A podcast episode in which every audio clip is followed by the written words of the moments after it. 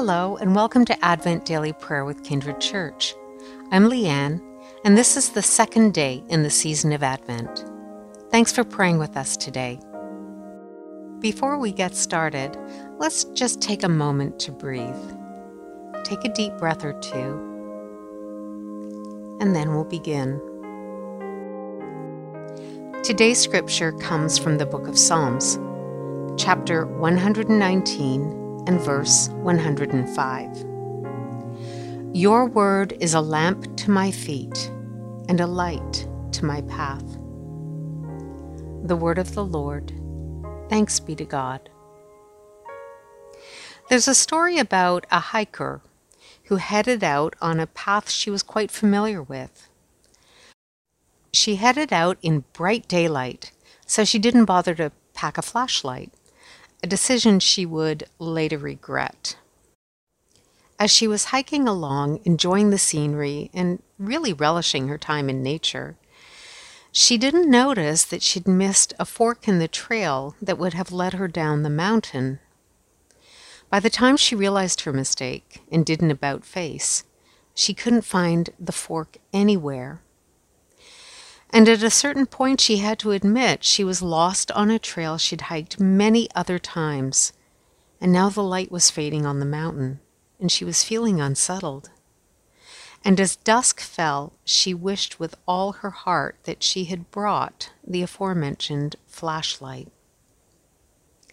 A lamp to the psalmist would be comparable to a flashlight in today's world.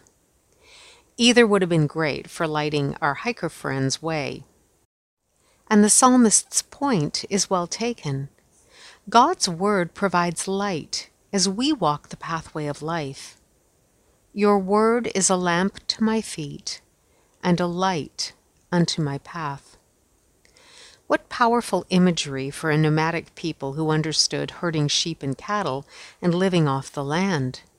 Indeed, the psalmist likely knew firsthand the fear that accompanies being lost on an unfamiliar and curvy path. The psalmist also shared the people of Israel's high regard for the Torah, God's word to them.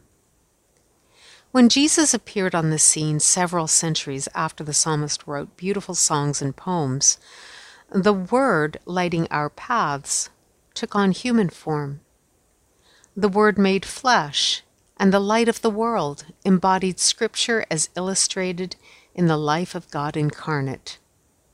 The Scripture and the Christ child are lamps to our feet and lights to our path. So it is with the spiritual journey every Christ follower travels. Sometimes the daylight is bright as we walk familiar paths. The next steps in our faith journey are clear. We have few, if any, questions about the direction to take, and we feel confident that God is guiding us. On other occasions, though, the path is shadowy and dim, leaving us unsure about what to do and how to respond. Grief, uncertainty, and discouragement these are the forms of nightfall that make it hard for us to see the path that leads to our ultimate destination.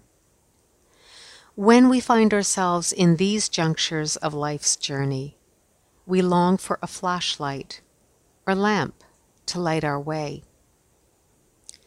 The hiker in our story failed to take a flashlight because she mistakenly thought she wouldn't need it.